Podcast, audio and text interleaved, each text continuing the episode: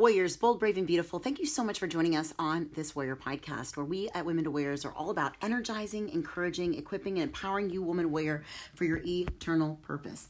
And you're joining us for a Mug Monday. This was filmed uh, back in um, January, and you're joining us with um, with a girl, a gal pal, Wendy. Uh, she's sharing her story, her warrior journey, and what a journey she has been on. So grab a mug and join us. You can um, hear from her story anywhere from physical abuse to drug addiction, alcohol addictions, loss of her military son. She has a estranged daughter in her life. I mean, poor woman, wow, she's been through a lot, but I love it because this is her warrior journey and she's definitely going to share it with us. This is going to be a two part series on that um, and you'll get to see all hear all that in this in this two part series but just know that the interview went on for about an hour and a half and usually we definitely film under an hour. So enjoy this mug monday.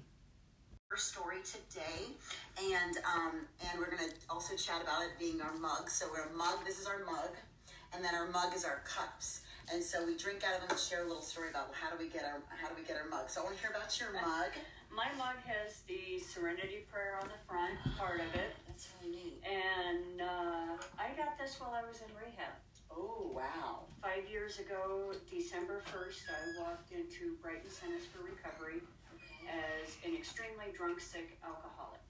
Wow. And during my time, I spent two weeks there, 15 days. Okay. And during that time, I uh, got sober. That was five years ago. I'm still sober.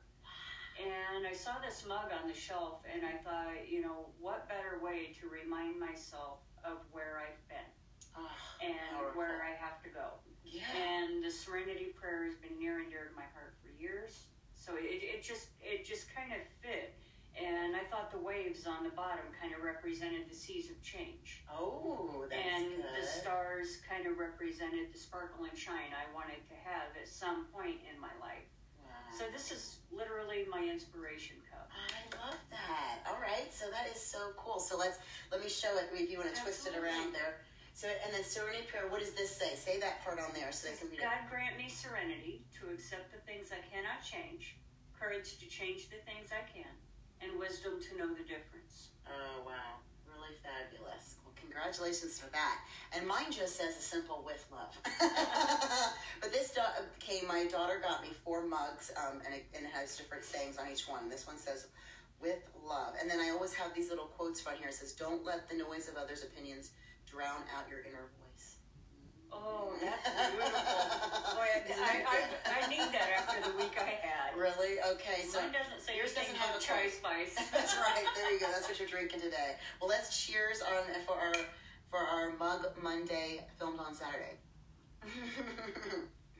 so, wow, powerful. So, I would love to hear your story, and I'm to scoot back a little bit, and I know you like to, you're to sit properly this way because she look how beautiful she's dressed, y'all. She looks so good. I'm dressed very comfy today.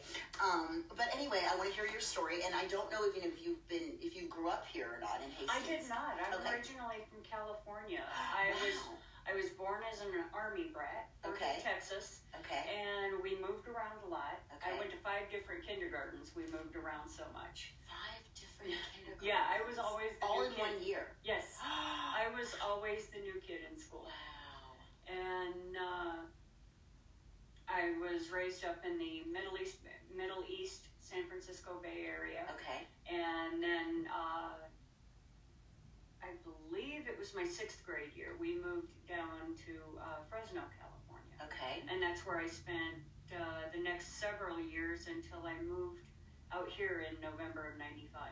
Wow. Now, what brought you from California to Michigan? I had began recovery as a drug addict. Okay. Um, almost two years before I moved out here. Mm-hmm. And I was going through some really difficult emotional and mental issues at the time. And I decided to, uh, I needed to get out of California. I needed to change the people I knew, the places I knew, the things I knew in order to keep myself clean. Okay. And I packed up the kids and everything we could fit in two suitcases in a cardboard box and here I am in Michigan. Wow. Wow. Okay, so back up even that story. So when you're in California, mm-hmm. what changed your life and what was going on? You were growing up that. So how long? I mean, drugs and alcohol. So did that affect you in your life? Uh, well, Well, we're, getting, we're getting to the meat right away. We're that's the right. That's all right. That's I all right. I told you I'm an open book. Yes, there you did. And if you want to Uh, talk about any of your childhood, you're more than welcome to build that way. Or anything you want to talk about, we're going to talk about today.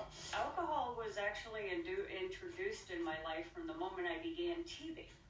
wow. Mom used to take, and this was an old remedy for Oh, years. sure, sure, sure. She would take whiskey or Okay. whatever we had around the house and rub it on my gums. Okay.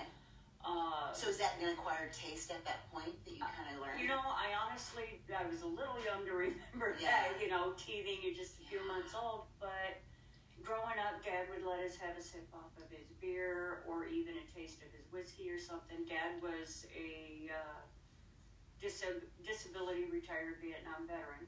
okay. And uh, He's the one you travel with all your with, with, with going through, right? he, uh, well, we, we had our ups and downs. Okay. um, Dad and I were constantly each other's buddy, running partner. You know, you talk about having a ride or die. That's my dad and I. Mm. And uh, uh, Dad's never really been in good health. He lost his kidney when I one of his kidneys when I was seven. But he was also a very mentally and emotionally disturbed Vietnam veteran. Um, flashbacks, alcohol issues, you know, so many of the things that many of the Vietnam veterans have gone through. I'm proud to say he's a success. He found the Lord in his journey. He is actually an ordained deacon. Oh, Um, that's amazing. So, you know, he's definitely had his troubled journey as well. And in a lot of degree, he fed my journey. Okay. Uh, we were drinking buddies. What, what age did you start doing that? Oh, good grief. I can remember drinking beer with my dad when I was six and seven years old. He'd pour a little bit in a glass. And we, I just thought I was all that. Yeah. I got to have a beer with my dad. None of my other friends did. And later on in life, um, I was not given a good toolbox of how to deal with life or how to be a grown up. Mm. Uh, my mom didn't really have time for me. She was too focused on my sister and other things. Um, to this day, she only calls me if somebody's dead or if uh, I haven't called her in several months. Then she'll get around to calling me. So, you know, my mother and I have a very tumultuous relationship, Mm. but dad and I are still just as thick as ever. And so Could I was- presumptuously say, was it something between the two of you that maybe she was ahead of some, uh, maybe a jealousy of the relationship? I mean, that's totally a guess. You know, I I'm know. I'm not sure if it was a jealousy of the relationship or, you know, I was ridiculed my whole life for not being the little lady. oh. I wasn't ladylike enough. I wasn't prim and proper. Um, I was the kid that was out outside in the mud puddles, and I was Dad's little grease monkey. I was Mm-hmm. Okay. raised on the back of Dad's bike. Okay. Uh, parts runner when he was working on cars. Okay. You so know, that just, I, I was born to be the son my dad never had and raised to be the man that son should have been. Hmm. And my mother and her side of the family did not care for that at all. mm, You know, I, I wasn't a white lace kid. I Easter Sunday, mom was fit to be tied when I had on my pretty white eyelet lace dress and my frilly stockings, and you remember those slick patent leather shoes we all busted our rear on? unless mom remembered to take sandpaper to the bottom. All dressed up on an Easter Sunday, and mom didn't tell me we were going to church. It wasn't something we did on a regular basis. And here I go, parked out on my rear end in the middle of a grease puddle with a handful of wrenches, ready to help dad work on the cars. oh my gosh. That's Oh. cute. Mom was fit to be tied, and dad stood there laughing. It was not a good day. Oh my gosh. Oh my gosh. But I love that you wanted to help your dad. I loved I always helped my dad and did things like that too, but I wasn't as I wasn't as I don't know if the word tomboyish sounds good or not, but you know, as, you know, that's more like that's that. what the day uh, word was back in the day was Mhm, mhm. tomboy. I thought it was normal. Yeah. Yeah, Uh, love it. But, but it was maybe for you normal. I mean, that, that's normal to me. I mean, it was, who cares? Like, why do we have to put ourselves in a box, Yeah, right? I, I mean, do it. normal to me is a word that's forbidden in my house. We call it the Right. N word. Yeah, You know, right. you use that N word in my house. Uh, I've never been what society would call normal. I've always been outside of the box. Yeah. I've always been outside of the group. I've always been not part of the in crowd, which is fine with me because the ones in the in crowd are what I consider the out crowd. Right. Right. Um, Right. I've never been one to really care what people think I'm me. What you see is what you Love get. me for what you ha- what I am. Love right? me or hate me, but either way, I am what I am. Right. Um, and then growing up, mom and dad split up several times. Okay. Uh, And started- splitting up, not divorce, just splitting, like separating. uh, several times in my early teens, and then I was probably about 15 when mom moved out for the last time, and I decided I was staying with my dad. And as she pulled out of the driveway with her vehicle load of things, my dad poured two whiskey and sevens and set them on the table. And I'm not going to use the graphic language he did at that time, but he said it's a man's world out there. You better learn to uh, deal with it like a man. Drink up and use the B word. I'm like, okay, that's where my actual drinking journey began. And um, Were you the only sibling that stayed? yes, Okay. yes, Okay. And that was your Um, choice or their choice? that or was my choice. Your choice. Okay. Later on down the line, mom tried to force me to have to go with her, Okay. and I told her and the courts and the attorneys and everybody involved that the minute they took me out of my dad's house and put me with my mom, I was going to end up being a runaway they'd never find. And so it was eventually left as it was. Okay. Um, not that dad was a real healthy influence at the time. Right. so you Um, guys were buddies, and at the you know- time you thought that, that you were. Well, and this was in the 80s Okay. where parents didn't immediately get locked up for drinking parties. Okay. And my dad would rather have me at home with my friends under lock and key and everybody's keys taken away and in a safe environment than as he found out we were all going to go out to the trellis and have a kegger out on the old railroad track that was never used anymore. So dad hosted a couple of my keg parties Mm. and uh, you know many parents are just shocked and dismayed that a parent would do that in the 80s that was something a lot Yeah. of parents did Absolutely. and if the police showed up for some reason they would just tell you keep the kids inside turn the music down right. we're glad you're keeping everybody safe that you know and that's not our world today and that's okay Yeah. um, I did end up graduating high school. I don't know how How? I did it. oh no. I even managed to pull it off with a C plus average. Wow. I, I, I still to this day do not know how I managed to do that. Wow. Um, I, I worked a lot my junior and senior year in high school. That was uh, needed. There were a few things that had happened in my life with my dad and I that um, he and my first stepmother actually went through a period of physical rehabilitation, and what I brought in kept our house afloat.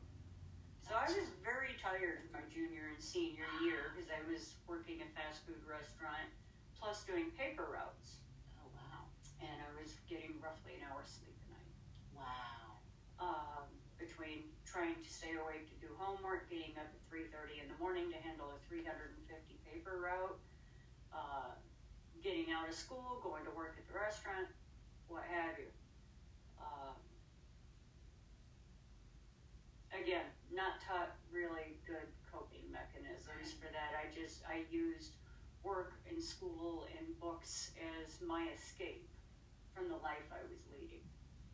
Um, Were drugs and alcohol playing a part of any of that? Alcohol, yeah, it was a. I could go home from school and grab a beer anytime I wanted it. I Right. didn't have a problem with that. Yeah.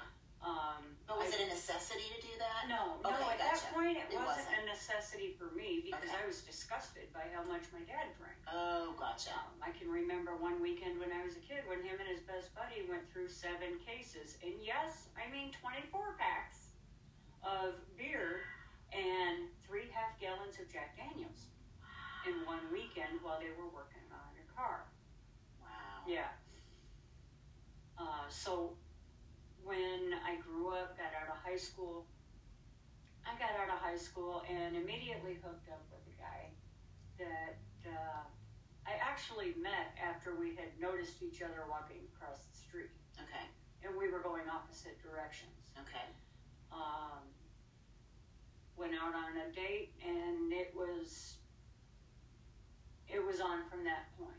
Okay. And that was the summer of 86. I was pregnant by December of 86. Okay. Uh, well, by, by the end of December in 1986. Um, we got married 22 days before Daniel was born. Okay. And we got divorced nine months later. Wow. Um, he was abusive to my son. In that time, we had both become drug addicts, Mm. uh, methamphetamines. And uh, I'm almost embarrassed to say, but I did it. And, and my whole point of being here is to inspire somebody else who has been on this hopeless, helpless, dark journey to let them know there's light out there. I nursed my child while I was using methamphetamines. Yeah. And, you know, I still think to this day that's why he had a lot of the hyperactivity issues he did and behavior issues he did as a kid. Right. Um, but Danny was born in August of 87. I started using in October of 87. And for me, that was that was the beginning of six years of use and abuse of many different drugs my How did you guys pick up those drugs to start anyway? Like, how did you Well- how, how did you get introduced to those anyway? My my husband at the time knew what they were, knew what it was about. And some Okay. people had come over to the apartment and uh, broke Just it out. party stuff. Okay. Just broke gotcha. it out. It All was right. kind of like a party atmosphere. Mhm. And I had a cousin that committed suicide from a ho- opium and heroin addiction. Hmm. I uh, swore I was never going to become that person. And I adamantly, at that point that night, just said, no, you guys do what you're going to do, but I'm not. Right. Well, I ended up getting roped into it. Don't knock it if you haven't tried it. You Right. can't talk. peer pressure stuff. You can't talk junk if you haven't tried it. Right. You know, um, it's not that And you're a new mom at this point. Like, you just had the baby. I just had my Yeah. first child two months before this. Right. So, uh, so I tried it. Right. And I crashed so hard when I came down from that high. Mm. It wasn't even funny. I swore I wasn't going to be doing that again. Right. Well, for the next six years, that's pretty much all I did. Wow. And when my husband and I divorced nine months after we got married, we had made an attempt to stop using. And he did nothing but sleep night and day. I had to go to the store and saw through my living room window that the baby had started crying. Daniel was nine months old at this time and had started crying because I left without him. And my husband came flying out of the bedroom and took a full arm swing across the baby's backside, left a handprint on the back of his thighs, bounced him off of his crib mattress, stuffed a bottle in his face, and there you rotten little, uh, delete Yeah. the expletive, uh, go to sleep and shut up. And I heard him screaming this, screaming this at the baby through the window. Needless to say, that man was evacuated from my house within the next two hours and never returned. Um, he saw Daniel one time when he was seven years old in the 19 years, almost 20 years that Daniel was on this earth after that. Mm. And that was for three hours. Wow. And he never came back, he never called again, never Wow. got into contact again. Wow. So that's where the drug addiction started. Wow. And then So even then, after that, you didn't break free from the No. drugs. You just kept on. Okay, Yeah. gotcha. All right. So Yeah. now you said six Um, years. I ended up, and some people who've been there will say, oh my God, no way, but oh my God, yes. Yeah. I did an eight ball a day. Okay. I don't know what an eight ball is. An eight ball is about three and a half grams. Think of uh, your Splenda packets Okay. are one gram apiece. Okay. So figure three and a half of those. And how are you doing this through your nose? I began, I began using it up my nose. Okay.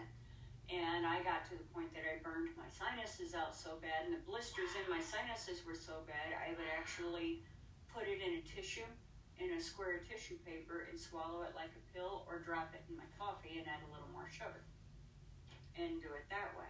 So did you figure this out on your own? Mm-hmm. Okay. Mhm. Anyway, Um, it, it was by any means possible. right, absolutely. You s- Because what were your emotions and feeling? Why were you using? What was you? What can you recall that why you were doing those things? Depression.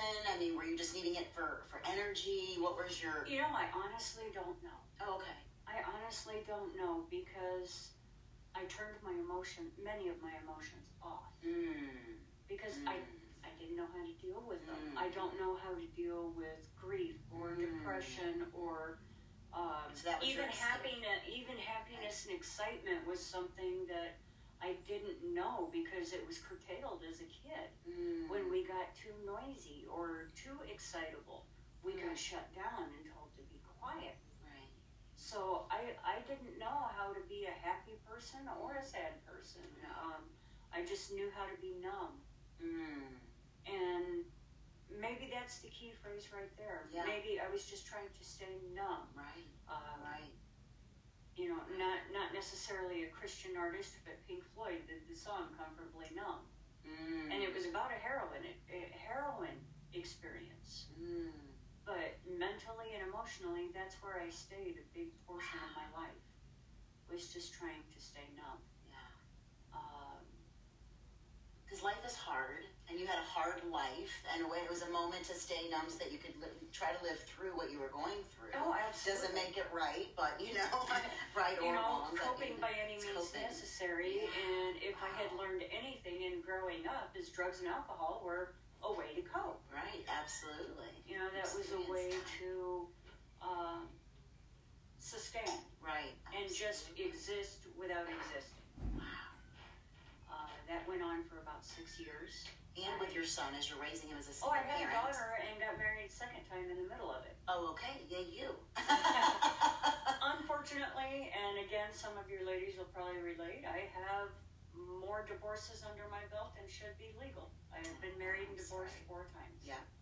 Um, the one time I married who I thought was my forever partner, um, he, let's just say, uh, what's the word I'm looking for? He completely traumatized my ability to trust Mm. and took away any positivity I had in to trust a male human being. Wow. And it was extremely. And which husband was this? I apologize. Number three. Three. Okay, because if you're married for the fourth time, then somehow that. Thank you, hallelujah. I'm open up. currently married to the fifth. Oh, oh, sorry. I've got four divorces. Oh, okay, gotcha, gotcha, gotcha. Okay. And again, true to my dad, I've got one more marriage than him right now, but true to my dad, I never left one relationship without having another one ready to begin. okay, gotcha. Uh, being alone was physically painful, it Mm. was unfamiliar. Mm. Silence would actually hurt me. I had to have noise, whether it was music or the television or uh, some semblance of chaos. Anything that created some kind of The babies Just- were enough. Just kidding. well, Sometimes the babies get to be too much and I drank and used even more. I'll be Right. honest. No, okay? no, right, right. You know, kids are tough. Yeah, yeah. And then, you know, my my son having ADD and uh, This is Daniel, the first yes. one. Okay. being majorly a behavior problem up until he was about 12 years old was just a stress and a strain enough. I, I had an episode at the end of October in 93 that was so psychotic, but yet it was so real. Mm. Um, I was telling you about this earlier when I had been loaded and bombed out of my mind and I was laying in my bed. Okay. I was married to my second husband at the time. My daughter was two, Okay. and my son was, I believe, he was about six, Okay. five or six. Okay. and no, he would have been six. He was born in '87. This was '93. So. Okay. And I'm laying in my bed, and I I hear a crackling and a grumbling, um, almost like a uh, rumbling noise. Okay. And I open my eyes, and I'm looking around, and there are these little things. I later discovered to be what I've always called demons Okay. Okay. surrounding my bed, and they're Mm. giggling, and Oh, they're pointing, got chills, and they're laughing, and Mm. I look up, and all I can see is this huge being with large horns coming out of the side of its head, but it has no face. Right. And this face is just swirling and morphing, kind of like if you've ever watched the, um, oh, phooey, Terminator movies Okay. and where the guy actually has this liquid met- metallic Oh yeah, look yeah, to him, Right. and it just kind of swirls and morphs into something else. That's what this face looked like. Wow.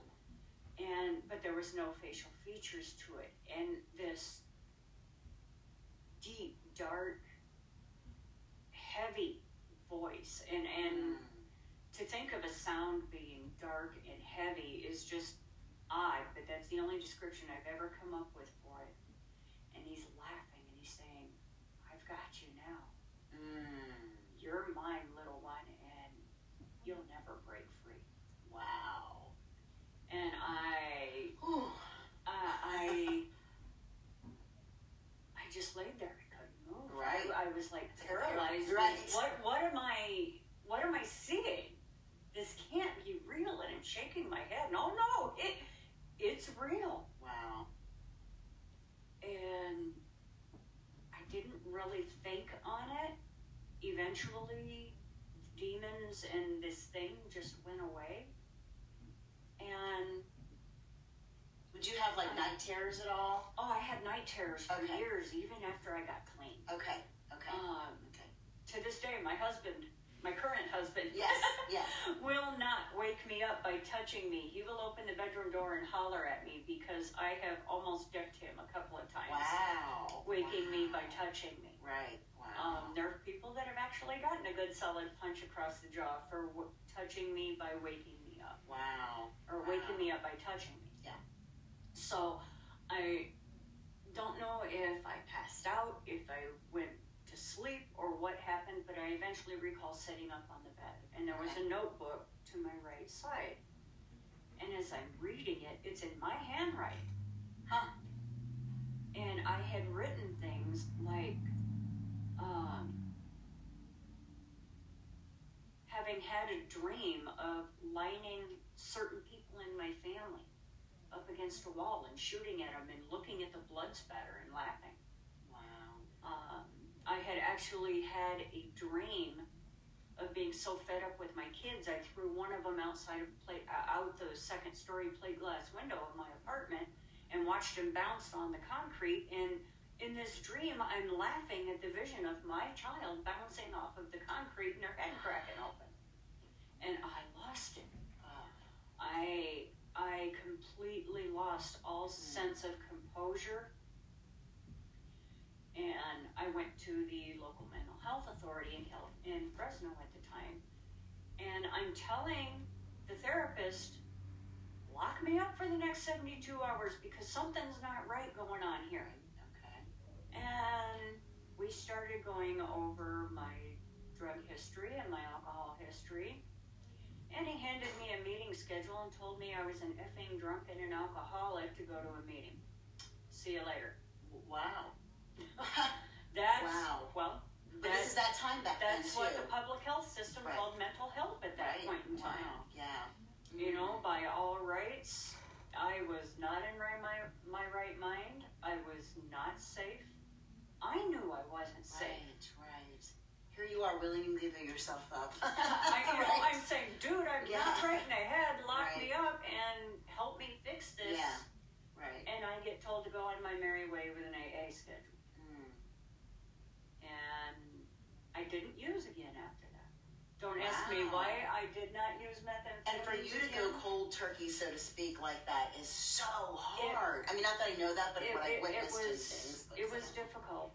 wow. And so I went home and I'm just beside myself. What am I going to do? right. You know, Where are your here at this time? You still raising your two kids? yeah, I've still got the kids. Mhm. And at this point, I'm like, I'm trying to get help and nobody wants to help me. What is wrong? A week later, I uh, started an outpatient drug rehabilitation program. Good for you to keep on And- pursuing. Uh,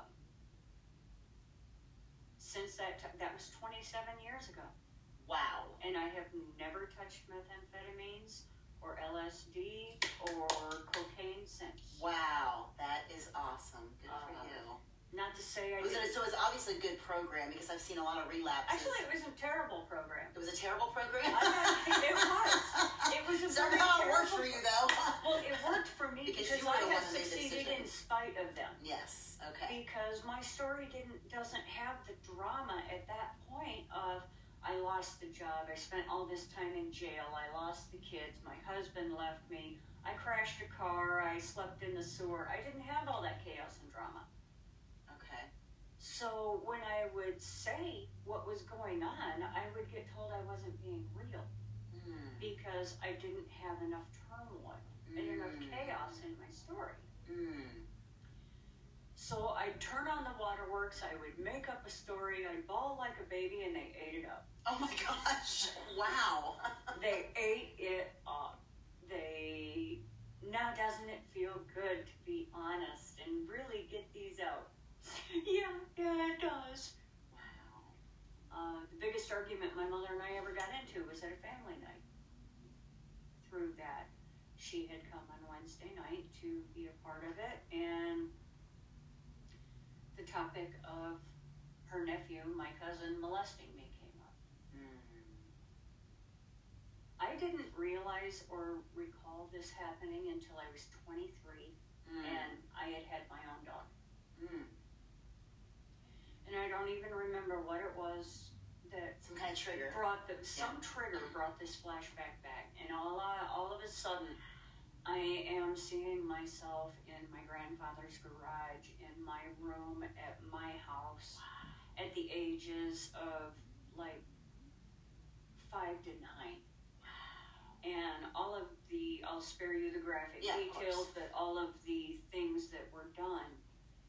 And I called my mom when I had the flashback and the recollection of what had happened, and I said, uh, you know, I gotta talk to you because I had all of this just flashed back on me, and I You need to to know if talk. I need. I, I need to talk to my mom about this. Yeah.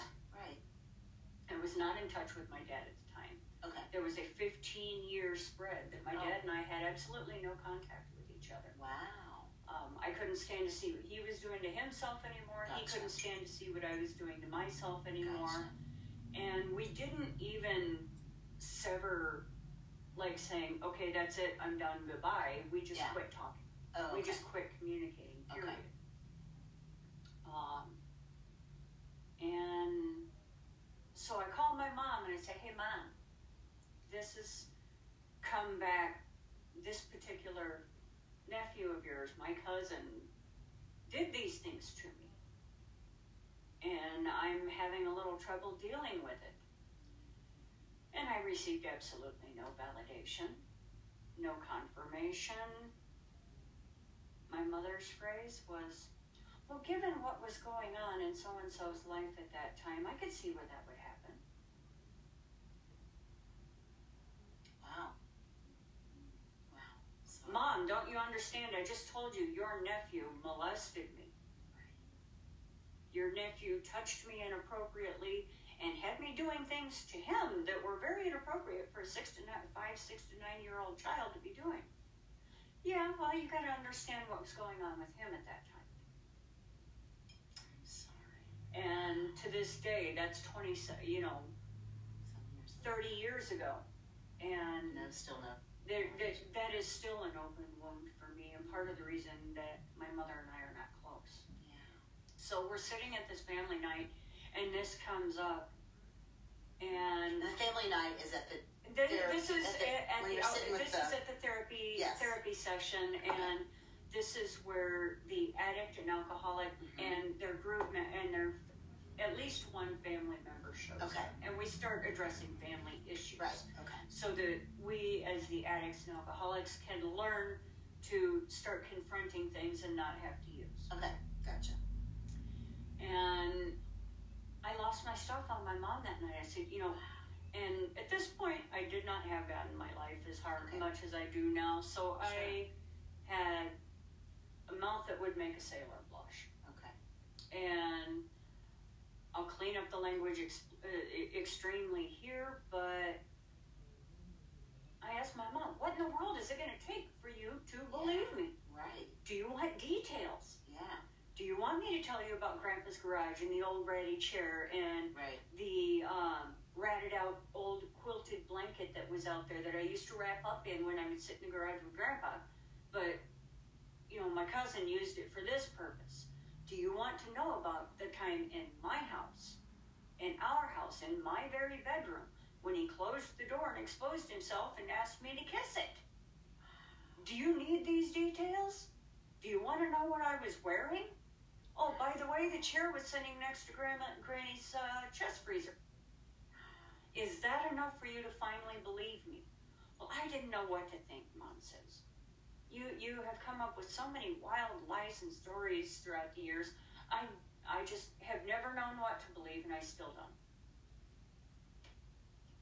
Okay, So is it in her defense, not that I'm defending Right, her, right. but is it also because of all the drugs and all of the all the things that she's seen in your life that that's like another thing that she just was like, how do I believe this? Watching you go through those things, you know what I mean? I wish I could give her that much credit. No, I mean I don't want to give her credit You at all for that because that's but- to, but- to but have I- that kind of right, story. I- who comes I'm- up with that? I'm, I I'm saying I wish I could give my mother that much credit, but I mm-hmm. can't. My mother is a being of denial. Mm, She still swears my dad didn't drink as much as he did. My dad admits it. wow, yeah. Um, So kind of like always like a sugar sugar coated person, always absolutely, like fills it up. absolutely Gotcha. deny denial. So It's not even sugar coated. It's denial. Yeah, it's too bad it wasn't really like that, Wow. So and she's still like that. Oh wow. So there's got to be something in her own life that Um, snowballed that to be how she is. Of she course, doesn't talk about it. she won't talk about it, and that's that's gonna be. She doesn't talk about. but I'm glad that you're like talking that. about it. Yay, you. you know, if we don't talk about these things, we don't, we don't, and we may never actually heal, but we never grow, and we never go beyond where we're actually at. Um, we'll always stay in that one place, right. and we're destined to repeat the things that made us that thing we don't like. Right. So, you know, at that point, I stayed clean and sober for close to two years. Okay. Um, So she never acknowledged it. The No. family meeting was a whole. No, uh, I okay. graduated the treatment center in spite of, Of their course. their uh, treatment and what have you, and stayed clean. Oh, I gotta make sure this other camera goes on. Sorry about that. Pause, and then we go to camera two here. I didn't even notice that when it come. I know, right? I know, because we get so deep in conversation. It's so good. Okay, so we're on camera number two, finishing your story. okay. I stayed clean and sober for about two years. I've I've always stayed clean. Okay. From that point on, prescription medication's been taken as directed, Okay. and what have you.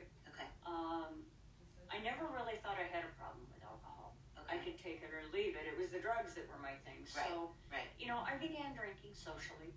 Okay. And here we go. I left husband number two 90 days after I got clean because he was still using and drinking. Okay. And got to that point that I told you I left California and moved to Michigan. Right. And started drinking socially, and things were going well. Met and married my third husband. Uh, turned out to be the biggest mistake, one of the biggest mistakes in my life.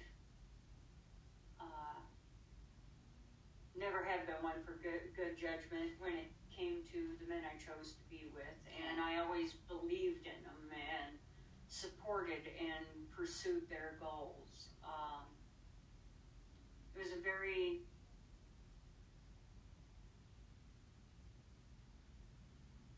tumultuous beginning to our marriage, and things had mellowed out for quite some time, but I had my mother's blinders on. And uh, I had denial going Mhm. on, and there were some things that happened at that point in time that my daughter was taken from my custody Mm. at seven days before her 14th birthday, and was I've never seen her since. I have not heard her voice since then. Oh wow. Um, I'm so sorry. It took a long time for me to be able to move beyond that. Two years after she was removed from my custody, my son was killed in Iraq. She was taken in January of 2005, and Daniel was killed Mother's Day weekend in 2007. That was my Mother's Day gift Saturday morning, or Saturday night, was finding out that my son had been killed. I'm so sorry. So, in two years, my entire world ceased to exist. Mm. And at this point, I'm still not drinking a lot. You know, drink. I wouldn't drink during the week. Drinking was for the weekend Sure. and what have you. And, So and one of you didn't relapse to cope. um, I didn't know anybody out here to get that stuff. Oh, I okay. didn't want it so all that. badly that that's why I moved out here Okay. was to not have those connections. Right. So that it was much more difficult to relapse. Okay. And, uh, uh, you know, there's a lot of stuff, filler stuff Sure, that sure, happened sure. along the way that. I haven't gotten into, That's but, fine.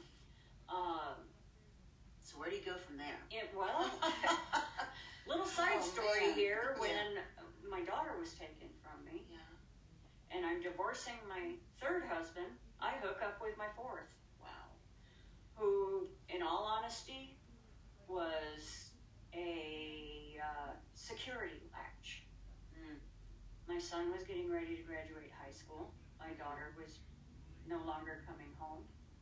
And I, for the first time in my life, was facing being on my own, Mm. alone. I Mhm. was terrified. Mm.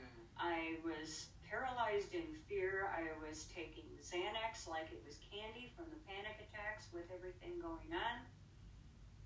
And I latched on to my fourth husband, and that was a security blanket out of fear and desperation so that I wouldn't have to be alone. Right. And I did him a terrible disservice as well as myself. Um, I've never actually admitted this openly, and this seems like a fitting place. He was in Iraq at the same time my son was, Mm. and I stepped out on him in that marriage. Mm. Um, I had an affair, and with the man who is now my fifth husband. Mm. And You were always seeking and searching. You know? I, I'm seeking Something, acceptance, yeah. seeking love, Yes. longing, and I didn't know what any of those things Sure. were. Sure. I knew how to give that stuff, Yeah. but I didn't know what it felt like to receive it. Mm. You know, um, love wasn't something that the love I know now isn't something that I ever experienced growing up. Mm. In my life, if somebody was sleeping with you, if you were sexual with somebody, that was love. Right. That's what I got taught. Mm. And I, I learned so much over the years about what it is and what it isn't. And, you know, at the point in time that my daughter was taken away, I had been going to church, I had been faithful, I had a prayer and a devotion life, and I was just so embedded. And there were some things that happened at that point in time that caused me to turn away from the church. Not God, Right. but to turn away from the church. Sure. Um, certain things that occurred of, well, if this is what the church has for me, I don't need it. Right. Gotcha. Because these people are supposed to be people of God that have, I can't say assaulted, but they betrayed me. Mm. And maybe that's the word I was looking for earlier Oh, when yeah. it came to my third husband. Yeah. He betrayed my trust. Right. Gotcha. in such a way that while I have found forgiveness, I still have bitterness. Oh. Um, and the same thing with these people. Um, you know, and if this is what the church has for me, that in my darkest moment, Mm. the church is going to turn its back on me and is going to label me as that leper Mm. that is not worthy of God's forgiveness and peace, much less the love that I was told I could find at church. I didn't need church. Mm. I got God, I got Jesus, I got the Holy Ghost, I got my Bible. I'm good. I, I don't need. What, what point did you find? fi- What point did you start the relationship with God? Because you were in the midst of. Okay, so you were you were you were at the fourth marriage. You stepped out, then you met your fifth, going to be future husband. When? At what point did you all I share God together, or how that worked? my my journey into finding God has happened sporadically throughout my life. Okay. We would go to church when I was a kid. Okay. My dad actually became a Sunday school teacher at one point, and then Okay. dad decided being Baptist wasn't good enough. He had us baptized as Mormons. Then that wasn't good. We we stopped going to church. There we, I mean, it was on again, off again. Okay. Um, my serious current journey began the day my son was killed. Ah. My husband at the time was Yeah. in Iraq. Okay, that's what you said. I had been going out with my current husband Yep. on the weekends, Okay. and he had been bugging me to come to church. Okay. And I'm like, it, you know, and this is this is going on two years after I had lost my daughter. I'm like, you know what? It, you know, over two years, and I'm like, I don't need church. I'm done with church. I'm done with ministers. I'm done with so-called godly people. I, I'm not doing this. Right. And I finally decided this particular night, it was the day before Mother's Day, that I, fine, if it'll shut you up, I'll go. And that night, sitting at TBC, and I can't tell you what Pastor Jeff preached on that night, but I ended up recommitting myself that night, Wow. Not knowing that an hour and a half after I walked out of that church, I was going to get the phone call from my son's wife to tell me he was dead. Wow. Sorry. Mm. I was sitting in it's Family Fare's parking lot in Hastings now. Um, my husband had uh, and I had gone up to well, he wasn't my husband at the time. Uh, we it's kind had- of funny. It's kind of hard to keep track sometimes. I know, It- it is. Admittedly, it is. We can laugh about this now. Um, yeah, I can laugh about it now, but That's uh, funny.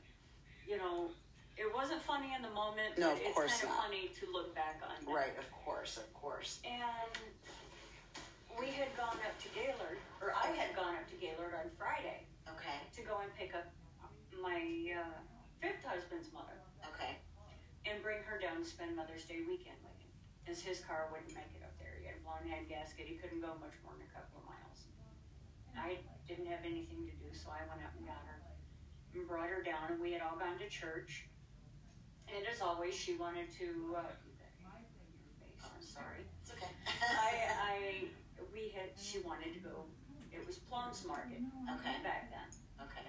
So I'm sitting in the parking lot, we had just had dinner at Applebee's, and I noticed on my phone that, you know, my husband, or my son's wife had called. Okay.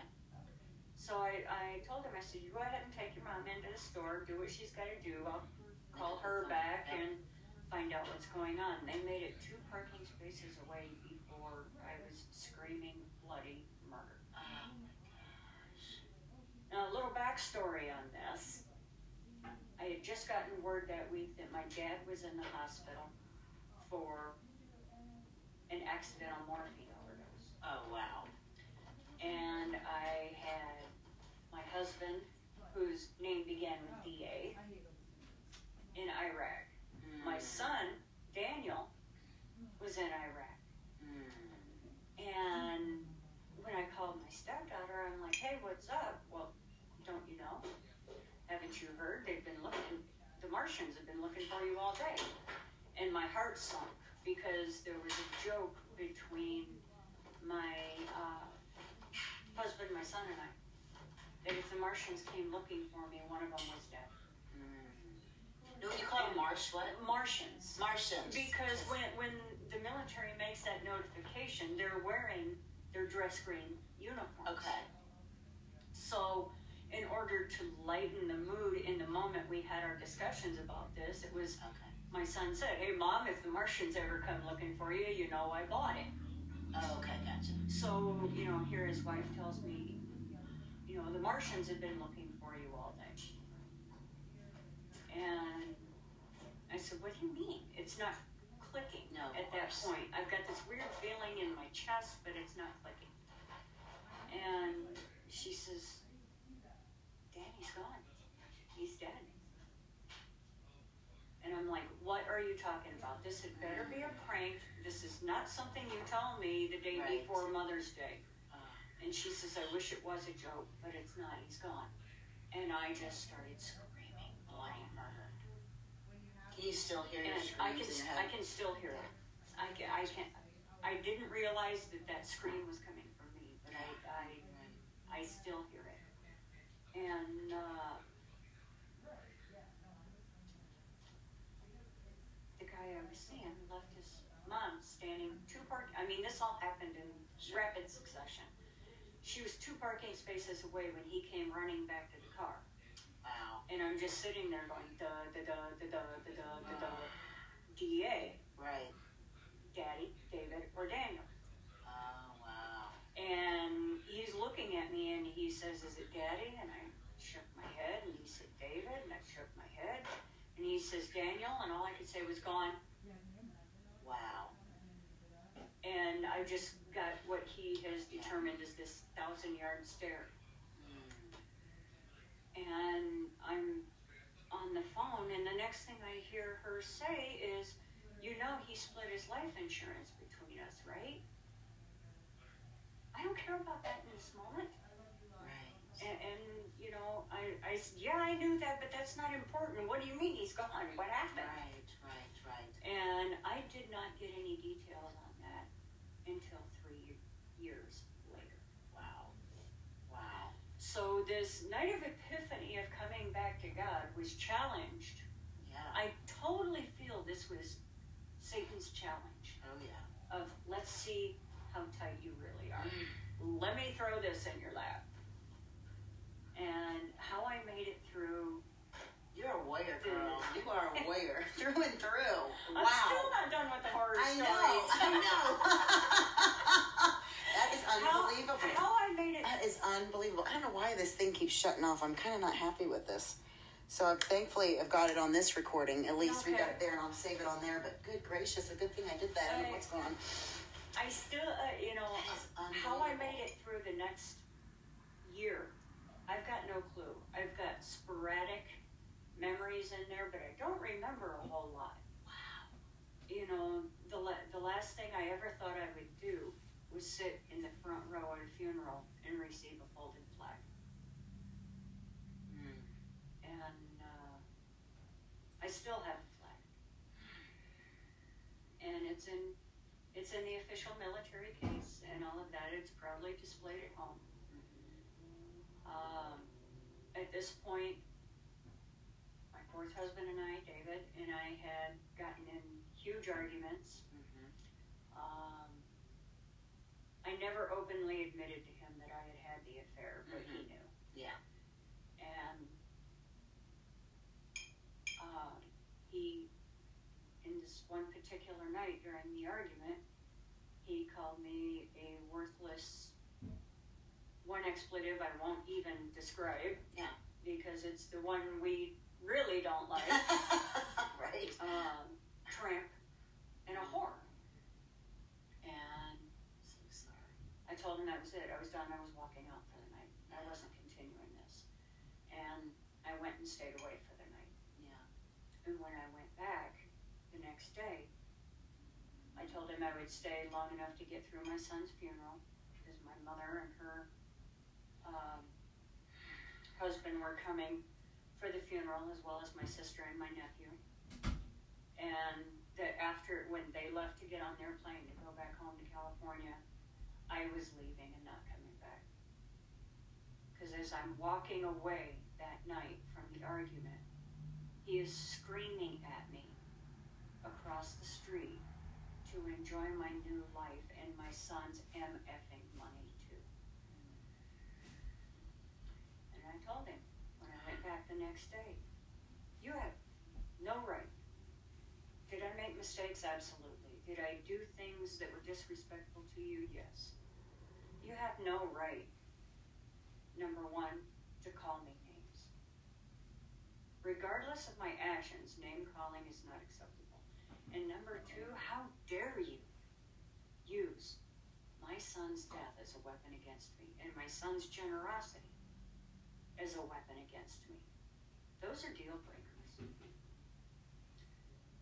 So I left, and uh, true to form, I, along the way, had this relationship in the wings. Right.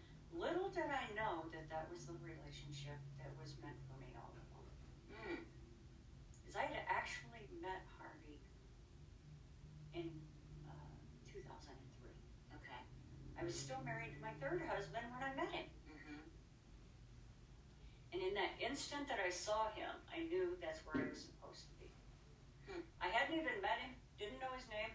I just saw him across the road. Right. Right. And it was one of those, that's it. but then you dismissed it. But I, did, you know, I dismissed it. You're married, you got a family, Yeah. you know, Mhm. no. Well, lo and behold, here we are several years later. So, Harvey had said if anything had ever happened between David and I, that I was welcome to come home. Hmm. So I did. Okay.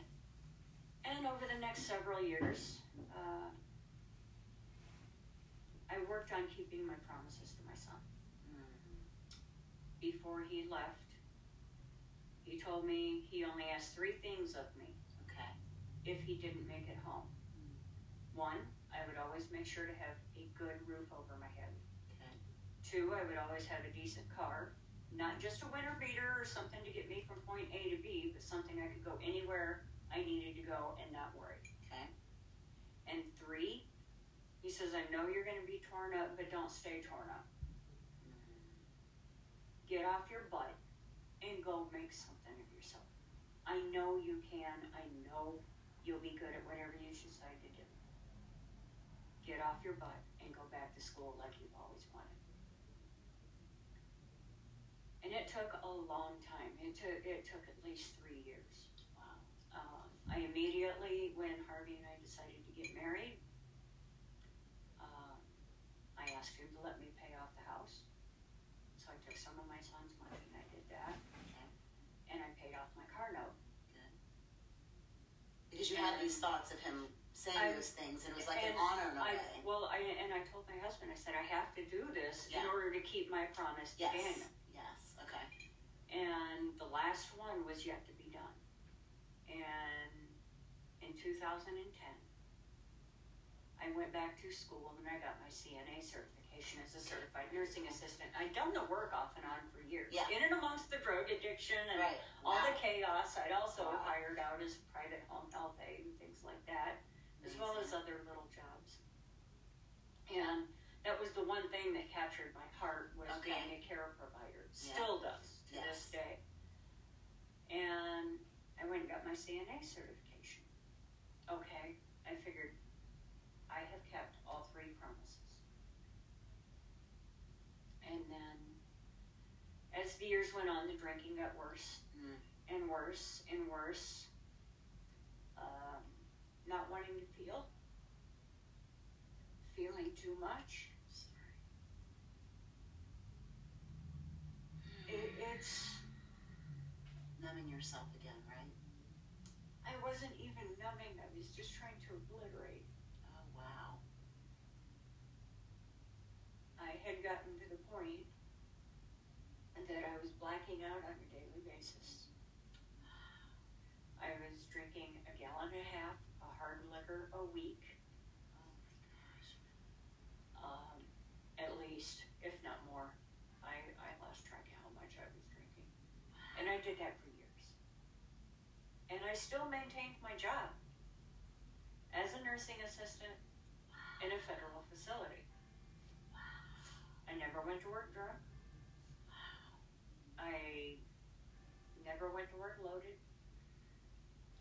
That would start the minute I got off of work or the second I got home. And I would drink myself into obliteration until I literally fell into bed and passed out to get up and do it all over again. Mm. I got to where I didn't remember the terrible, horrible, mean, horrible, mean, awful things I was saying to my husband. Mm. Harvey and I got married in uh, May of 2008, Mhm. and I couldn't remember the things I was saying to him, doing to him. Mm. Um, I would, I would, it would be like a switch flipped, and the Jekyll and Hyde you always hear about, Mhm. and that evil side of me, that Yeah. mean, pent up anger from my entire life. All the of me would baggage probably would come out, right? All my baggage came out. right. And it's all your fault. You know, I mean, that's what you exactly, put out on, exactly, right? Yeah. exactly. And I would Mm. pick on those little.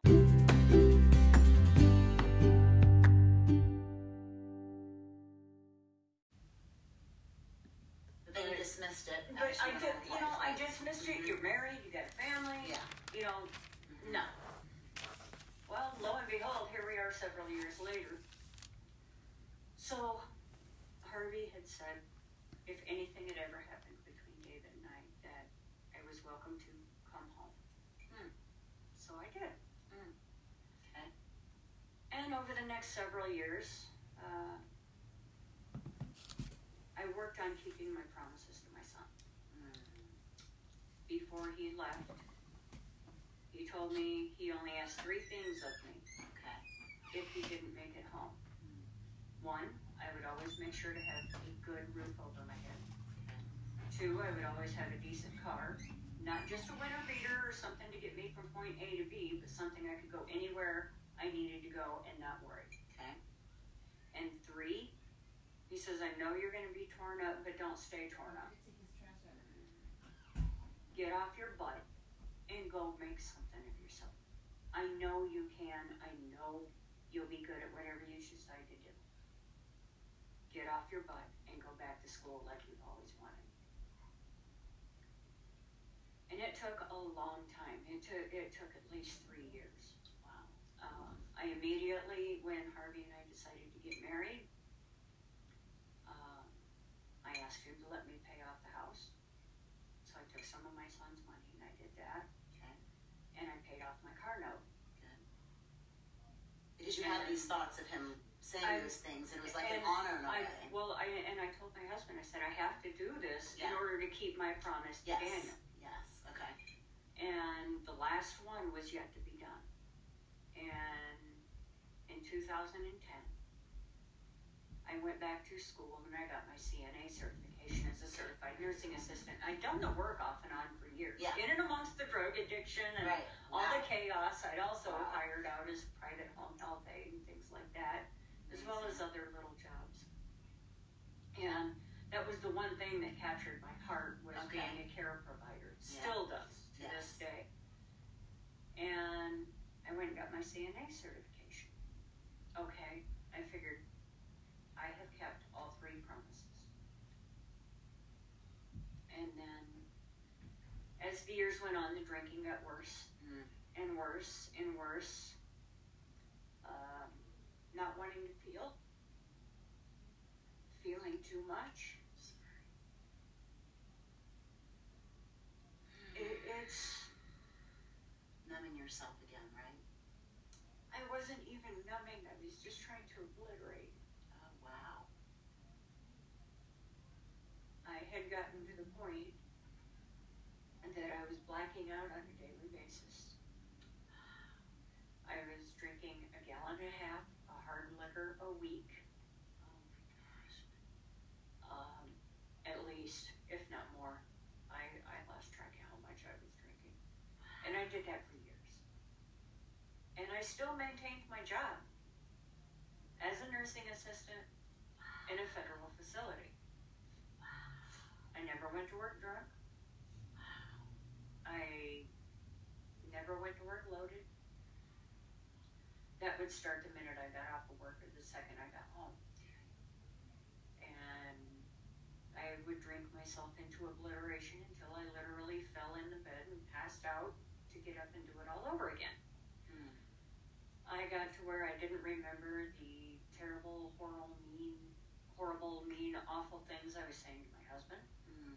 Harvey and I got married in May of 2008, Mhm. and uh, I couldn't remember the things I was saying to him, doing to him. Mm. Um, I would, I would, it would be like a switch flipped, and the Jekyll and Hyde you always hear about, Mhm. and that evil side of me, that Yeah. mean, pent up anger from my entire life. All the of baggage probably out. come out, right? All my baggage came out. right. And it's all your fault. You know, I mean, that's what you exactly, put out on, exactly, right? Yeah. exactly. And I would Mm. pick on those little things that had happened between us even years ago, Wow. and I would throw them at him as weapons and daggers, and I just couldn't believe I was that person. You know, for years I had spent a lot of time being the person that helped somebody go to rehab. I wasn't the one that needed it. Right. And uh, sometime in November, I decided that I didn't need to be drinking anymore. I'd known I had a problem for a lot of years. Okay. And I knew something needed to be done, but I didn't want to do anything yet. Okay. Because if I do something, I've got to feel this stuff. And feelings are scary. Absolutely. especially some of the really deep rooted stuff when it came to my kids. Yeah. Yes. And uh, on this one particular, I had the night off. And on this one particular day, I decided enough was enough. I wasn't doing this anymore. And typically, I would get out of work and I'd come home and I, they weren't weak drinks either, mind you. I would have three or four very, very stout beverages. Mm.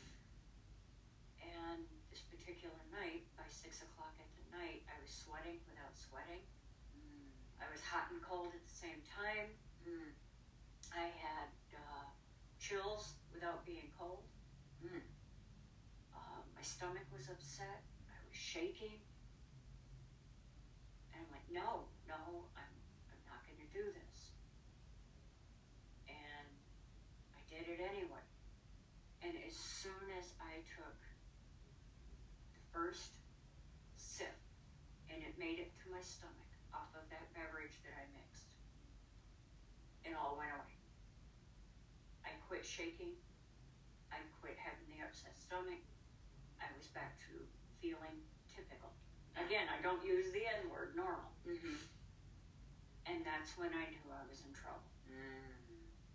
I was in some serious trouble. If one sip could calm all of that, Mm-hmm. Mm-hmm. it was okay. It's physical withdrawal symptoms, and you're at a point you've never been before, Mm. and this is going to be scary. Mm. And I drank that night. I missed work the next night because, again, I was trying not to drink Mm. and was drunk sick. I called the doctor's office and was advised not to just quit drinking.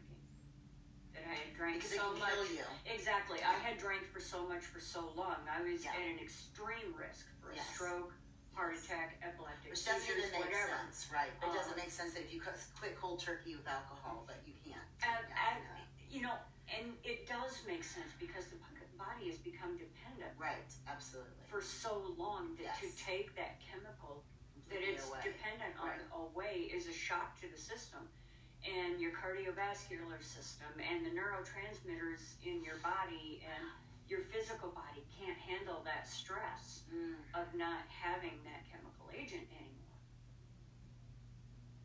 So I was advised not to completely quit drinking. Well, I didn't. And the Sunday after Thanksgiving, I ended up in uh, the emergency room with alcohol induced hysteria. I learned that night what blind drunk was. Hmm. I had completely freaked out, I guess. I still don't know.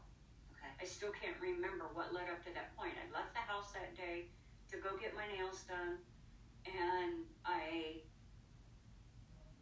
remember getting my nails done and buying a bottle of alcohol to take home. And the next thing I remember, I don't even remember pouring a drink. Huh. The next thing I remember is I think I was sitting in my bedroom. My husband was sitting next to me, and I could hear his voice ask me if I was ready to go to the ER. But I couldn't see anything. I couldn't tell you what my answer was. And I remember hearing, screaming, and seeing these things occur as if it was a dream, only to find out from my husband later, no, that was you, Ron.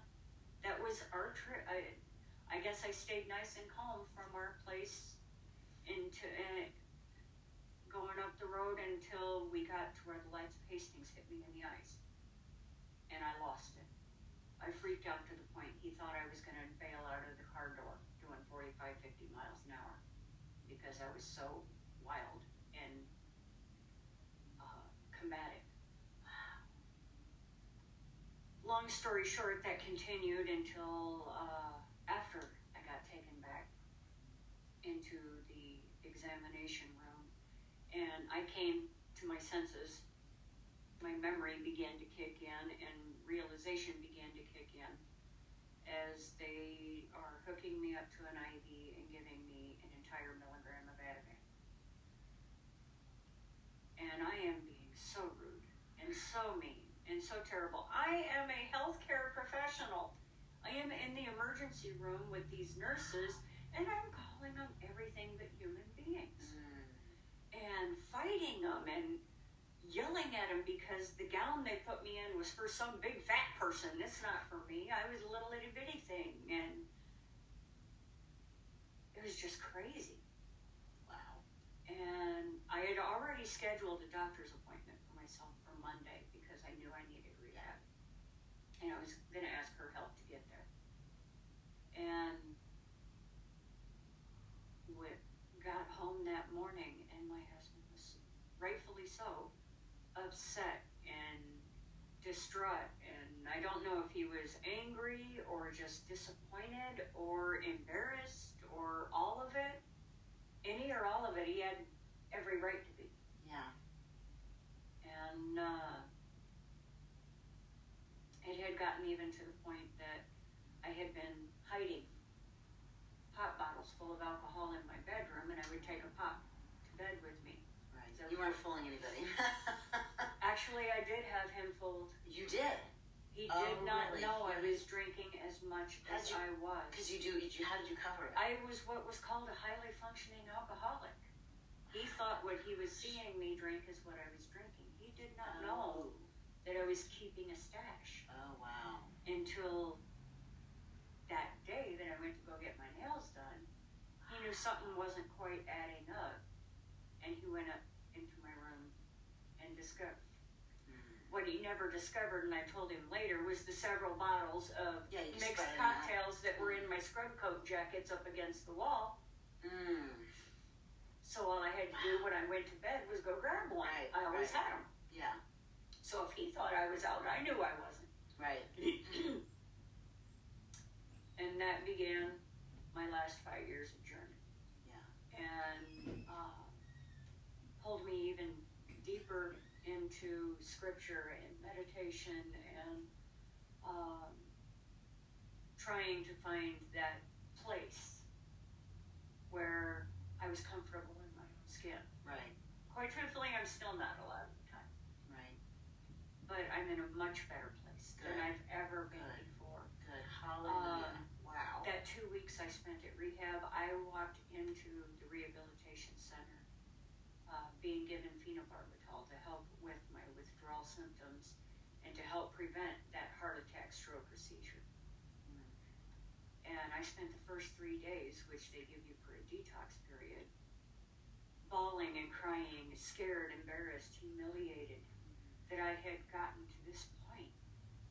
I'm the person that helps people get here. I don't go there. Right.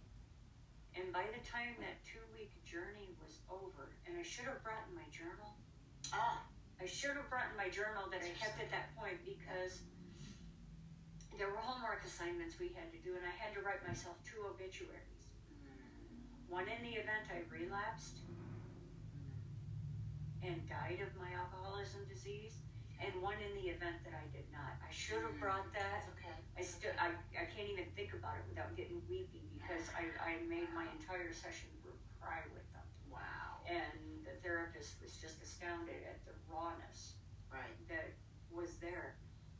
Um, and I have come out on the positive side of that. I haven't made uh, the registered nurse that I described in uh, my obituary.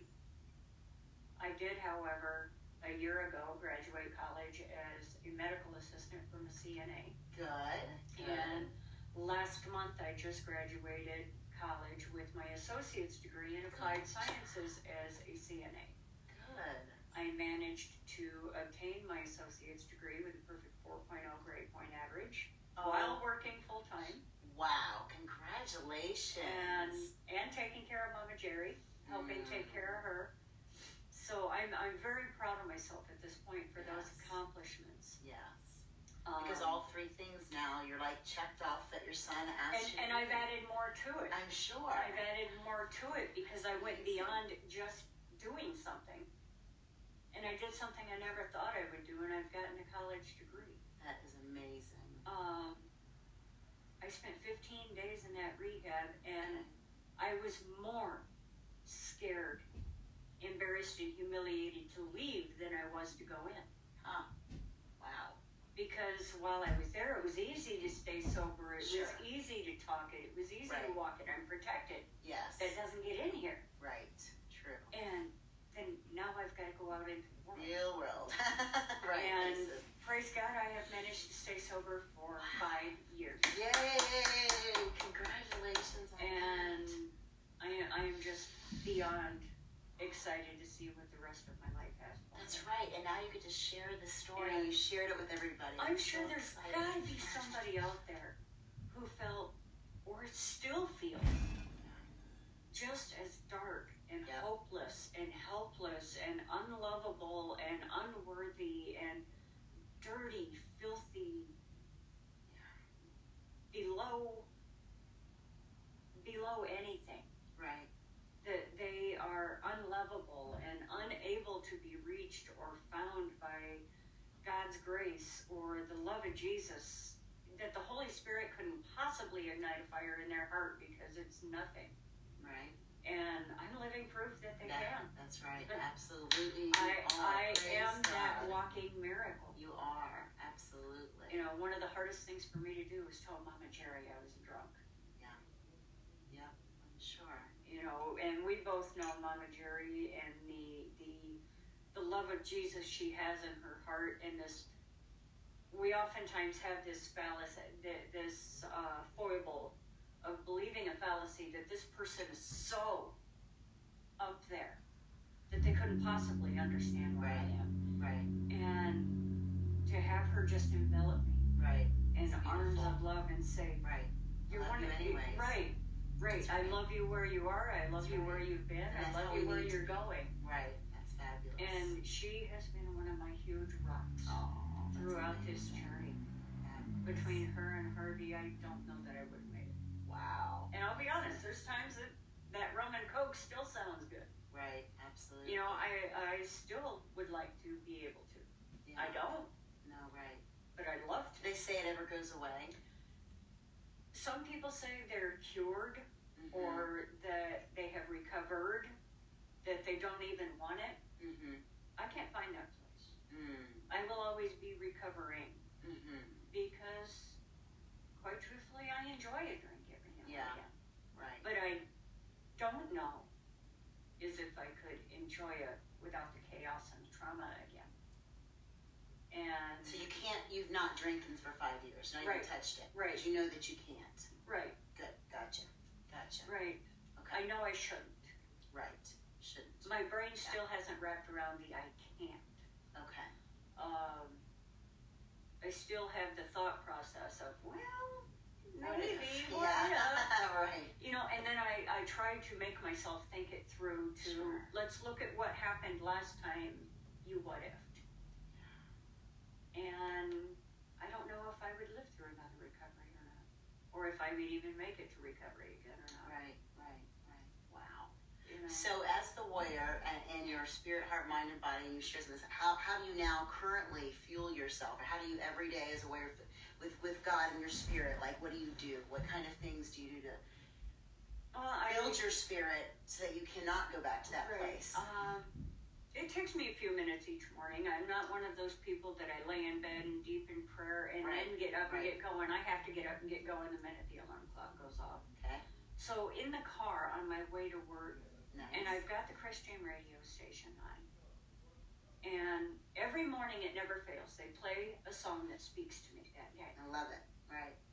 You know, and as I'm starting the car and mm-hmm. freezing and shivering, yeah. You don't start ahead of time and run back inside. Oh, well, I do that Okay, too, good. but some, I usually don't have enough time Right. from when I started it till I get back in the car.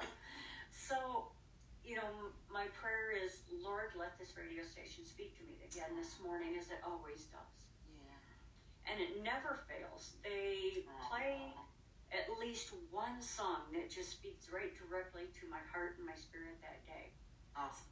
And as a matter of fact, the other day, I think it was Thursday, Okay. I heard one for the first time. I can't remember who did it. Okay. But it's a brand new song that was just released out called I Need a Ghost. Oh, that's uh, okay. Now I see his face. That's uh, David. Hold on. It's not David Gogi. No, not Dave. No, that'd be uh, that's um, Danny Gokey. Or yeah, Um, Danny. okay, so hold on. Um, I need a ghost. Okay, no, is it? Um, okay, so he goes to Passion City Church, and uh, I can see his face. I cannot remember. David Crowder? Is it David Crowder? No, no. Okay, so believe it or there's. not, I feel like he has a ghost one too. So But this is does, another artist. this is a okay, new one I know this song out. though, but I just am sorry I can't think of the artist. Um, We need to it, put it, up there. I'll it, it talks about uh, I need a Holy Ghost, Yeah. a fire in my soul. Yep, I, And I it goes on to describe what I can only envision as the like tongues of fire on the head of the people at the day of Pentecost. Okay, gotcha. And that song spoke to me in such a way that I had an energy I haven't had throughout my workday in a long time. Wow. And I love how music never cease, ceases to inspire me. That's awesome. It has built me up, it has torn me down, and then built me up again. Yeah. And I find a new, refreshing beginning to my day every day in those words of those songs. Uh, another one of my absolute favorites is Waymaker. Gotcha. You know, when it talks about being the miracle worker. Yeah.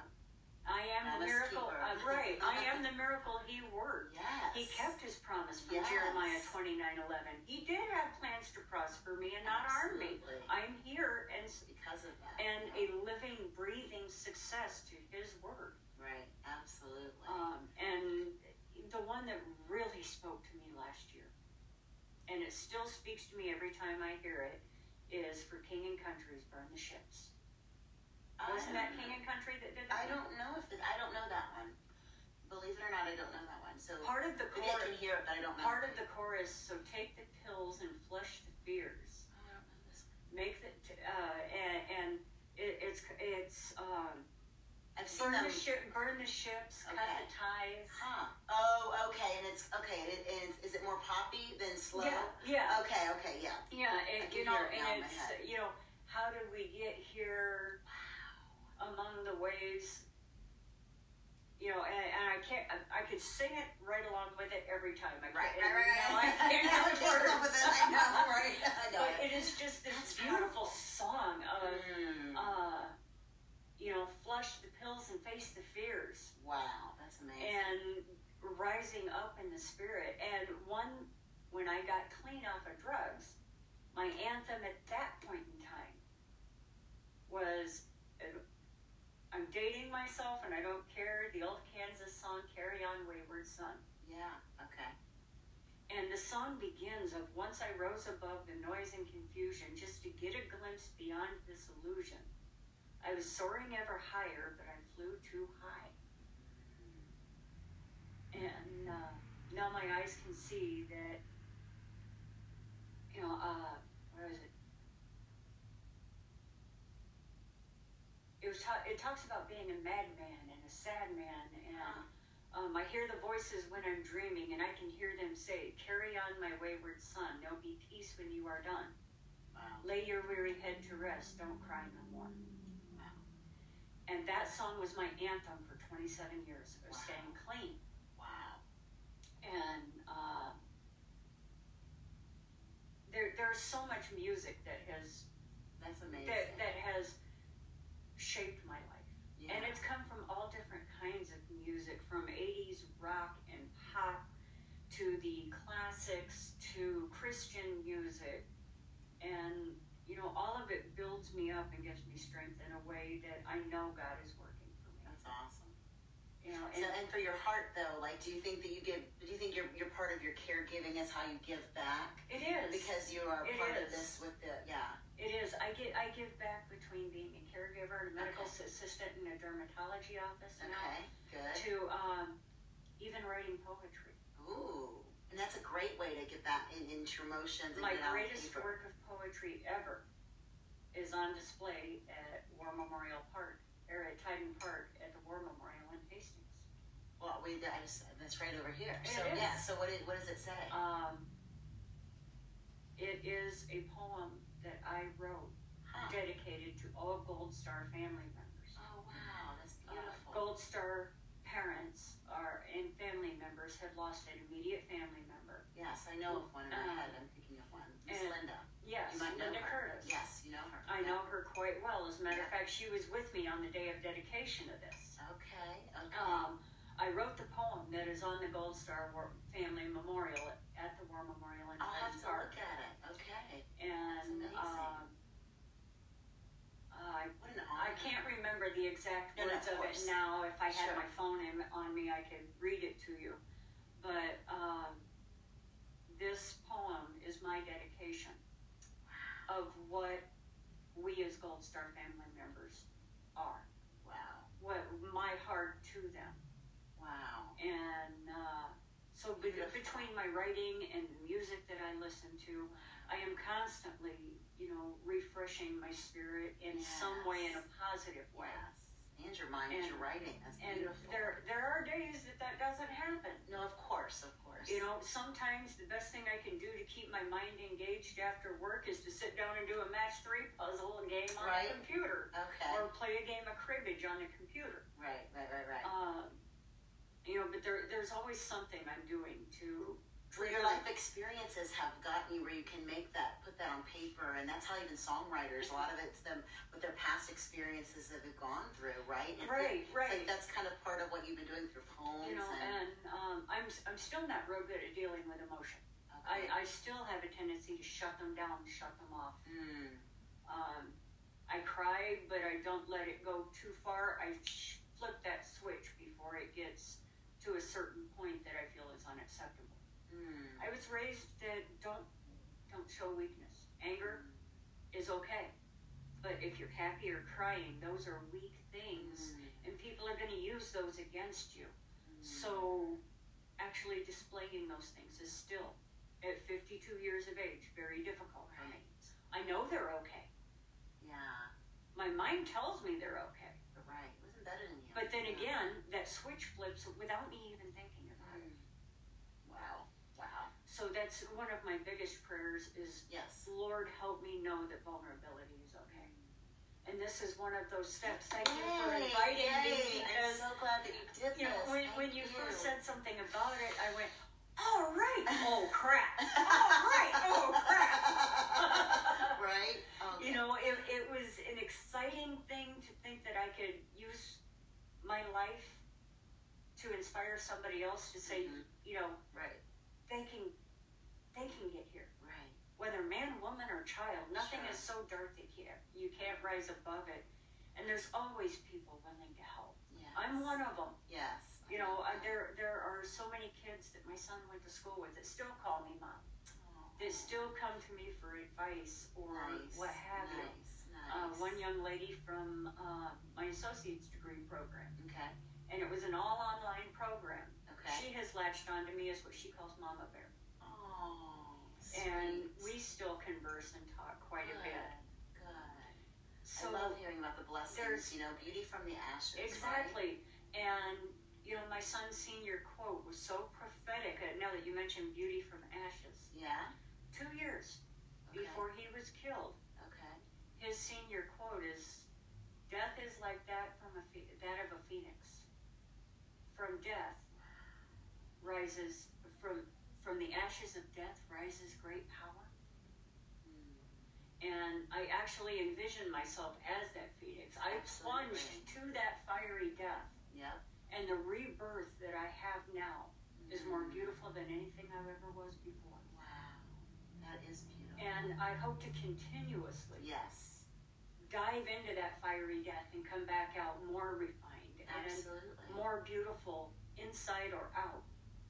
Mainly inside. Yes. I don't care what this is. Right. Because the, inside will come out. You know, out thi- this that, right? might be appealing for you to look at, but it's absolutely horrible if what's inside Isn't. Mm-hmm. is dark and ugly and Right. Absolutely. So without the inner beauty, this means nothing. That's right. So true.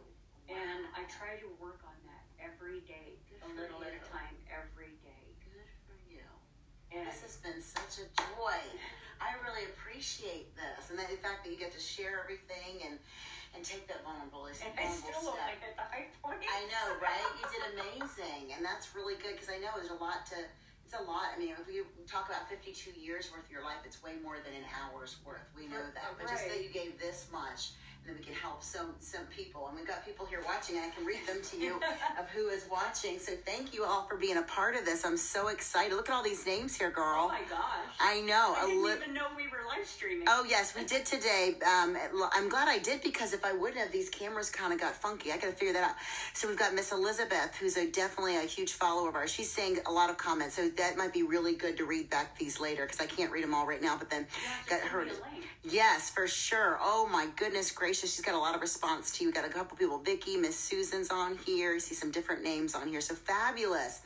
Well, you know, I- Harvey and I have now, uh, this year, we're coming up on 13 years of Oh, wonderful! Is that is that the longest you've been married? Not to be it disrespectful, is. but I'm just It is. asking. My first marriage was nine months. Okay. My second marriage, my first two, mind you, I got married because I was pregnant. Okay, gotcha, gotcha. Um, I married him in 1990. We divorced, or I left him in 93.